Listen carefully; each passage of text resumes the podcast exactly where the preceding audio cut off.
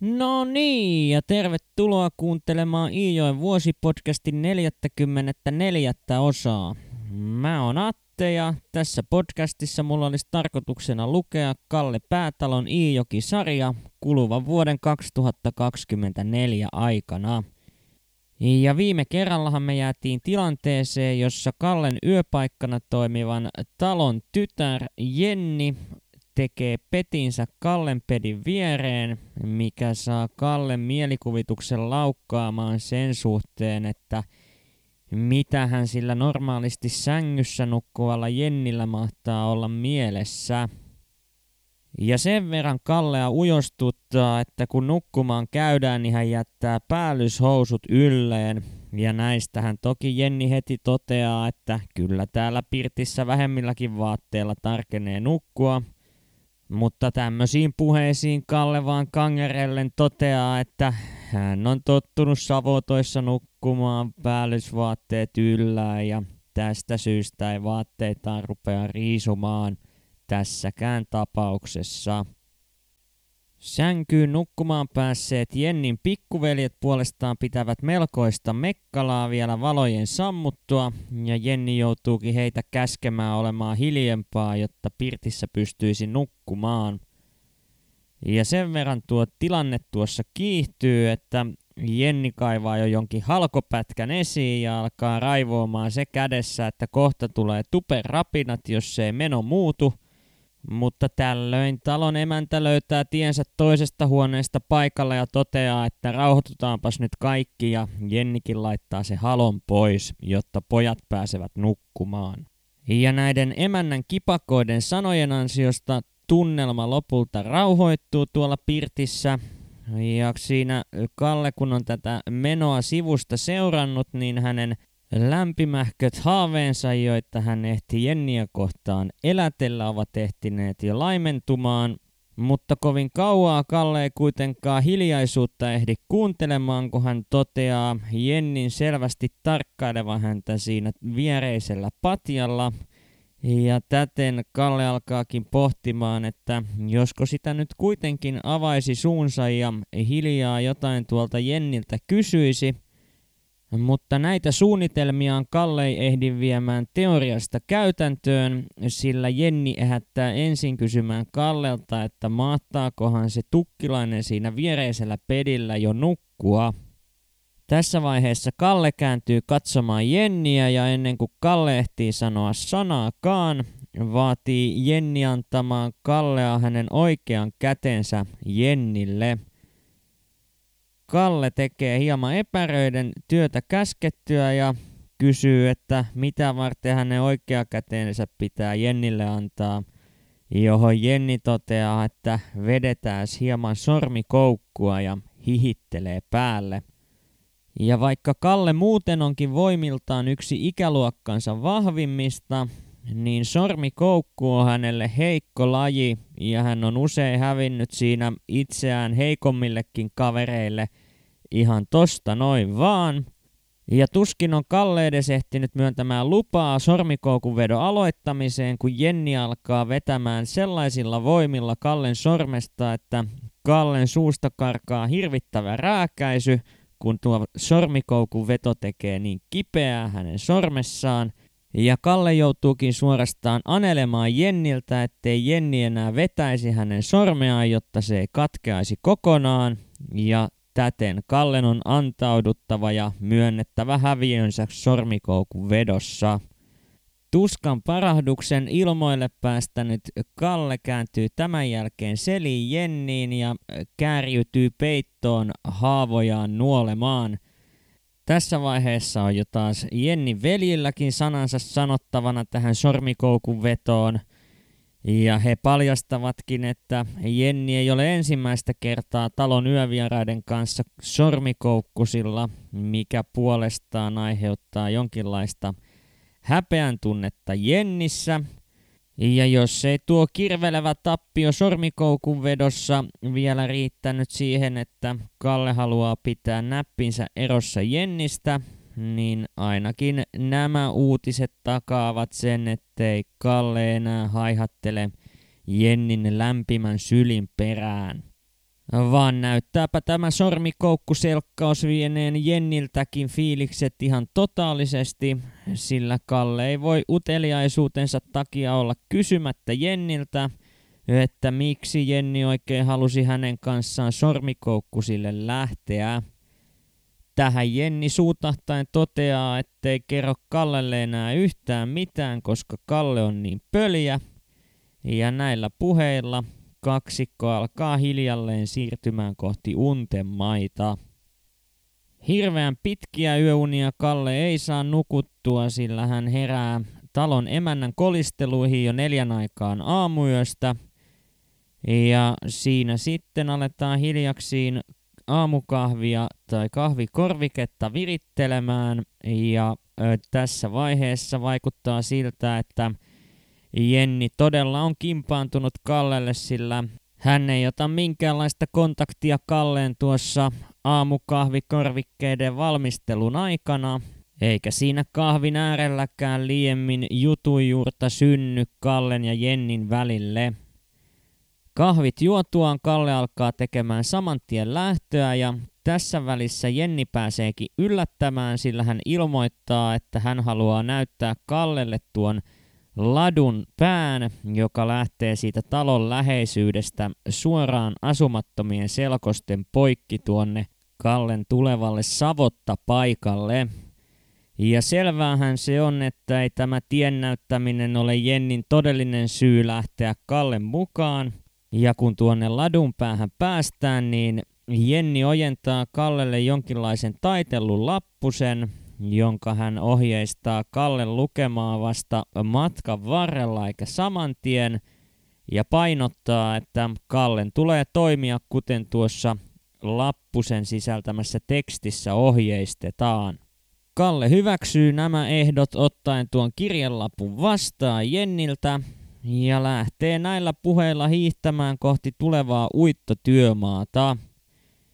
Ja tässä vaiheessa, kun tuota matkaa on taitettavaksi aika reilunlaisesti, niin alkaa olemaan aika lailla selvää, että nuo Kallen upoudet kumiteräkengät eivät tosiaankaan ole mitkään hiihtokengät ainakaan, jos on tuollaiset mäystimet siteinä, jotka Kallen suksista löytyvät. Kengät hiertävät hiihtäessä aivan tuhottoman paljon, eikä Kalle jalat meinaa edes pysyä suksien päällä, kun tuo sidesysteemi ei toimi ollenkaan noiden kenkien kanssa. Ja tämän lisäksi tuo lumihanki on kevään takia sellaisessa kunnossa, että se repii Kallen suksien pohjia niin pahasti, että Kallen vihdoin ja viimein päästessä perille ovat suksen pohjat käytännössä käyttökelvottomassa kunnossa. Tuo Jennin Kallelle ojentama kirjelappunen kuitenkin toimi jonkinlaisena hengen nostattajana ja Kalle päätyikin säästelemään sitä mahdollisimman pitkälle, motivoidakseen itseään jatkamaan tuota matkan tekoa kivuista huolimatta.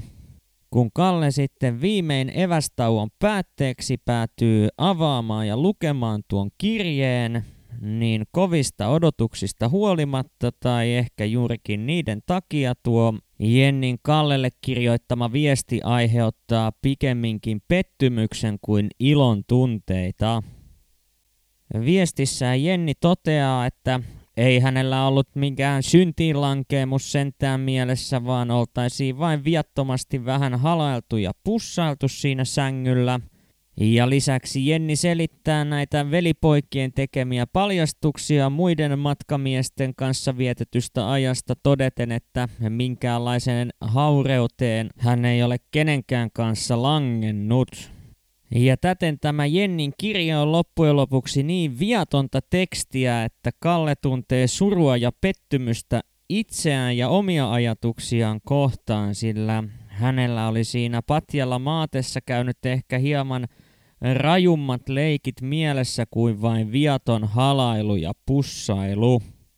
Asioiden selittämisen lisäksi Jenni kuitenkin toteaa, että heidän täytyisi Kallen kanssa aloittaa kirjeenvaihto ja ehdottaapa Jenni Taivalkoskella tapaamista ja käsikynkässä kävelyä joidenkin juhlien yhteydessä – mutta kirjeen tämä osuus ei vaikuta herättävän Kallessa tunteita oikein suuntaan tai toiseen näiden yöllisten tapahtumien aiheuttamien pettymysten tunteiden vyöryessä Kallen ylle. Lopulta Kalle kuitenkin pääsee perille tuonne talolle, josta tuon uittohomman olisi tarkoitus alkaa. Ja muutamia hänelle itselleen tuntemattomia miehiä siinä pihamaalla tavattuaan Kalle alkaa saman tien kyselemään näiltä miehiltä hiltujakin perään. Ja melko pian käykin ilmi, että Jakki on käskytetty yhtiön toimesta toiselle uittopaikalle – eikä hän todennäköisesti tule tähän uittoon osallistumaan koko uiton aikana. Tämä tarkoittaa sitä, että Kalle on nyt niin sanotusti omillaan tuolla uitossa tuntemattomien miesten seurassa, ja täten hänelle iskeekin saman tien hätä sen suhteen, että jos Jakkia ei ole paikalla, niin saako hän töitä ollenkaan – Joten Kalle painelee välittömästi uiton ukkoherran puheille ja kysyy, että onhan hänelle varmasti töitä tiedossa. Ja tympääntynyt ja vastahakoinen ukkoherra loppujen lopuksi päästää suustaan ilmoille tiedon, jonka mukaan yhtiön ylemmältä portaalta on tullut hänelle ohjeistus, jonka mukaan Herkko Päätalon poika pitää töihin ottaa ja siinä se. Joten kun työpaikkan pitäisi olla näillä puheilla ainakin melko lailla varma, niin seuraavaksi alkaakin se kuumeinen odotus, joka on aina uittomiehillä edessä ennen tukinuito alkua, sillä töiden alkaminenhan riippuu täysin siitä, että kuinka nopeasti tai hitaasti kunkin vuoden kevät etenee. Kallen osalta odottelu tarkoittaa sitä, että hän joutuu elämään aika lailla säästeliästi nuo viikot, jotka hän tuolla talossa ennen uiton alkua viettää, sillä hän on ottanut perheen viimeiset sata markkaa mukaansa, ja noilla rahoilla hänen pitäisi pystyä pärjäämään mahdollisimman pitkälle tuossa uitossa – jotta hän ei joutuisi ottamaan ennakkoa ihan hirvittävän paljon tuosta palkastaan uiton aikana. Ja aikaansa Kalle uiton alkua odotellessa tuhlaa lähinnä seurailemalla tällaisen talon vakiasukkaan puuhia. Ja tuota asukasta Kalle kutsuu yksinkertaisesti nimellä Ukko. Ja Ukolla on tapana aloittaa joka päivä jo aamu yöstä puutöiden tekeminen samassa huoneessa, jossa uittoon osallistuvat työmiehet pitävät majaansa. Ja tämähän tarkoittaa sitä, että Kalle totta kai herää aina tuohon kirveenheilutteluun ja puukolaveistelyyn. Ja koska tuon työskentelyn aiheuttamasta metelistä johtuen nukkuminen on käytännössä mahdotonta enää sen jälkeen, kun Ukko on työnsä aloittanut – niin Kalle alkaakin sitten suurella mielenkiinnolla seuraamaan tuota Ukon askartelua, tarkastellen päivästä toiseen, että mitä se ukko tällä kertaa nikkaroi noista pölkyistä, joita hän aamuisin alkaa veistelemään.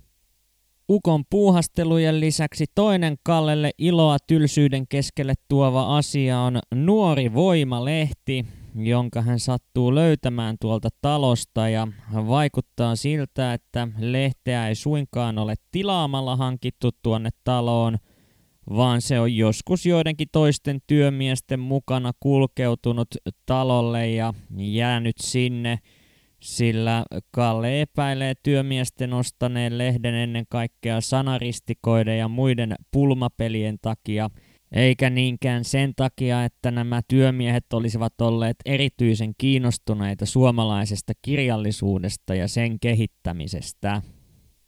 Kallelle tämä nuori voima on kuitenkin suoranainen aarre, sillä se saa hänet ymmärtämään, että hän todella voisi lähettää noita kirjoituksia jonnekin arvioitavaksi – sillä nuoren voiman sivuilla julkaistaan myös lukijoiden toimitukseen lähettämien kirjoitelmien arvioita, ja tämähän herättää Kallessa ajatuksen siitä, että kun hän seuraavan kerran pääsee kirjoitusvälineiden äärelle ja ylimääräistä aikaa on, niin hänkin kirjoittaa jonkin sellaisen tekstin, jonka hän voisi lähettää tuonne nuoreen voimaan arvioitavaksi. Mutta nyt ei kuitenkaan ole aikaa kirjoittelulle, sillä kevät on edennyt siihen pisteeseen, että on tullut aika aloittaa tuo uitto. Ja tämähän tarkoittaa sitä, että uittoon osallistuvien työmiesten on vielä listattava itsensä kirjoille tuonne uittoon. Ja tässä vaiheessa Kalle törmääkin ongelmaa, jota hän ei ole tullut aiemmin ajatelleeksi – sillä koska hän on alle 18-vuotias, niin uitossa vaaditaan jonkinlainen vastuuhenkilö, joka katsoo Kallen perään. Ja totta kai Hiltu Jakin oli tarkoitus olla Kallelle tämä vastuuhenkilö tuolla uitossa, mutta koska Jakki ei tule tähän uittoon osallistumaan, onkin Kalle töihin kirjautuessaan melkoisen kiperän tilanteen edessä, mutta sieltä sitten muuan määttä ilmoittaa, että hän voi katsella Kallen perään uiton ajan, todeten, että onhan hän itsekin aikoinaan oman uittouransa aloitellut tällaisen niin sanotun takuumiehen turvin, joka on hänen peräänsä katsellut. Tällä kertaa uittotarinan pääosassa ei kuitenkaan ole varsinaiset uittotyöt, vaan nuo Kallen uudet kumiteräkengät, ja ne jatkavat ongelmien aiheuttamista myös varsinaisessa uitossa, koska Kalle tuntee alemmuuden tunnetta suhteessa noihin aikuisiin työmiehiin, kokee hän tarpeelliseksi tehdä töitä aivan hullun lailla ja myös sellaisissa tilanteissa – työnnellä noita tukkeja eteenpäin joessa, jolloin ne kyllä aivan hyvin kulkisivat omalla painollaankin tuon virran vietävänä. Ja tämä sitten johtaa lopulta sellaiseen tilanteeseen, että ukkoherra sattuu paikalle ihmettelemään Kallen työntekoa ja ylimielisen asenteensa takaa alkaa kommentoimaan Kallen meininkejä melkoisen kriittiseen sävyyn – ja siinä noita ukkoherran kommentteja kuunnellessaan ja samalla keksin kanssa heiluessaan tuohtunut Kalle onnistuu lyömään itseään keksinkärjellä kumiteräkengän kärkeen. Ja tottahan toki keksin terävä kärki menee kengästä läpi ja taitaa raapasta Kalle varvas väliäkin aika ikävästi – sillä töiden jatkuessa normaaliin tapaan vahingosta huolimatta Kalle saa huomata, että tuolta kengän sisältä tursuaa veden mukana sen verran punaista liejua, että vertahan tuo jalka taitaa vuotaa. Siinä kun sitten loppujen lopuksi muiden työmiesten kanssa tulee puheeksi tämä Kallelle sattunut vahinko ja yhteistuumin todetaan, että eipä tuota kumiteräkenkää kyllä uittoolosuhteissa korjaamaan pysty, niin muut miehet toteavat, että nythän tuota Kallen kengästä pursua verta siihen malliin, että mies on vietävä nuotiopaikalle paikattavaksi. Ja näin myöskin tapahtuu ja muut miehet siellä parhaansa mukaan auttavat Kallea tyrehdyttämään tuota verenvuotoa ja kuivattelemaan jalkojaan, mutta koska töitäkin on tehtävä, niin muut miehet lähtevät takaisin joen varteen ja Kalle jää yksin kuivattelemaan kastuneita sukkiaan ennen kuin jatkaa tuota työn tekemistä.